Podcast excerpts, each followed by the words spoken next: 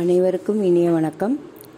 சாரல் கல்வி வானொலி மூலம் உங்கள் அனைவரையும் சந்திப்பதில் மிக்க மகிழ்ச்சி. நான் சு லக்ஷ்மி பட்டதாரி ஆசிரியை கணிதம் ஸ்ரீ வரதம் அரசு மகளிர் மேல்நிலைப்பள்ளி வேணுகோபாலபுரம் கடலூர். நாம் இன்றைக்கு பார்க்க இருப்பது ஏழாம் வகுப்பு கணிதம் மூன்றாம் பருவம் அலகு நாலு வடிவியல். போன வாரத்தில் சமச்சீர்த்தன்மை பற்றி பார்த்தோம். இப்போ அதனுடைய தொடர்ச்சி. சமச்சீர்த்தன்மைங்கிறது எல்லா வடிவமைப்புகளுக்கும் அடிப்படையாக அமையும் கணித கருத்து அப்படின்னு சொல்கிறோம் உருமாற்றம் என்பது ஒரு வடிவங்களுக்குள்ளும் அவற்றின் வடிவியல் உருவங்களுக்குள்ளும் உள்ள தொடர்புகளை விவரிப்பது. உருமாற்றம்ங்கிறது என்னது? ஒரு வடிவங்களுக்கும் அவற்றின் வடிவியல் உருவங்களுக்கும் உள்ள தொடர்புகளை விவரிப்பது தான் உருமாற்றம். வடிவியல் உருவங்கள் அதே வடிவத்தில் மற்ற வடிவங்களுக்கு எப்படி தொடர்பு படுத்தப்படுகிறது என்பதே உருமாற்றம் ஆகும் ஒரு தளத்தில் உள்ள வடிவங்கள் அல்லது உருவங்களை இடப்பெயர்வு செய்தோ எதிரொலிப்பு செய்தோ அல்லது சுழற்சி செய்தோ புதிய உருவங்களாக நாம் மாற்றலாம். இடப்பெயர்வுனா ஒரு இடத்துலேருந்து இன்னொரு இடத்துக்கு நகர்த்தி செல்வது எதிரொலிப்புனா ரிஃப்ளெக்ஷன் சொல்லும் அது சுழற்சின ரொட்டேஷன் இதெல்லாம் கொடுத்தா புதிய வடிவங்களாக அது மாறும். இடப்பெயர்வு. ஒரு உருவத்தின் அனைத்து புள்ளிகளும் ஒரே திசையில் ஒரே தொலைவிற்கு நகர்த்தும் உருமாற்றம் தான் இடப்பெயர்வு.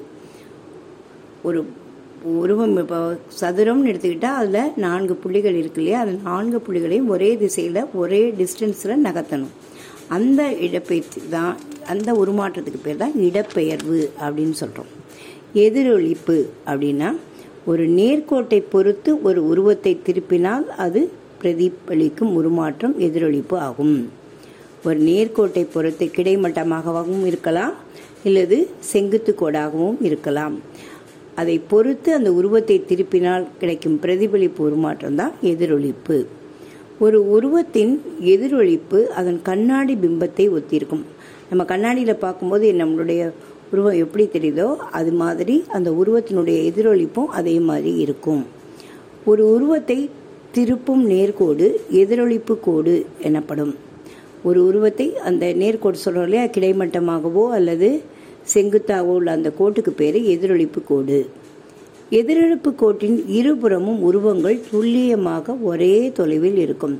அந்த கோட்டுக்கு ரெண்டு புறமும் உருவங்கள் எப்படி இருக்கும்னா ஒரே தொலைவில் இருக்கும்.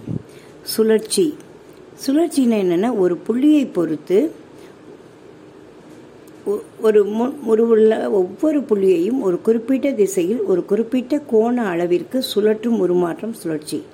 அதாவது ஒரு புள்ளியை பொறுத்து ஒரு புள்ளியை வச்சுட்டு அதனுள்ள முன் உருவம் ஒவ்வொரு புள்ளியையும் எல்லா புள்ளியும் அதில் உள்ள ஒவ்வொரு புள்ளியும் இப்போ சதுரத்தில் நாலு புள்ளி இருக்குல்லையே அது நாலு புள்ளியையும் ஒரு குறிப்பிட்ட திசை இல்லை ஒரு குறிப்பிட்ட கோண அளவிற்கு தொண்ணூறு டிகிரியாக இருக்கலாம் நூற்றி எண்பது டிகிரியாக இருக்கலாம் அது மாதிரி வச்சு சுழற்றும் போது ஒரு உருவம் மாற்றம் ஏற்படும். அதை தான் நம்ம சுழற்சிங்கிறோம். நிலையான புள்ளியை சுழற்சி மையமும் கோணத்தை சுழற்சி கோணமும் அழைக்கிறோம். சுழற்சிக்கு இன்னொரு பேர் திருப்பம்னு சொல்லலாம். முந்நூற்றி அறுபது டிகிரி கோண அளவு உள்ள சுழற்சிக்கு பேர் ஒரு முழு திருப்பம். நூற்றி எண்பது டிகிரி அளவு உள்ள சுழற்சிக்கு பேர் ஒரு அரை திருப்பம். தொண்ணூறு டிகிரி அளவுள்ள சுழற்சிக்கு பேர் ஒரு கால் திருப்பம் அப்படின்னு சொல்லலாம். மீண்டும் அடுத்த வகுப்பில் சந்திக்கலாம்.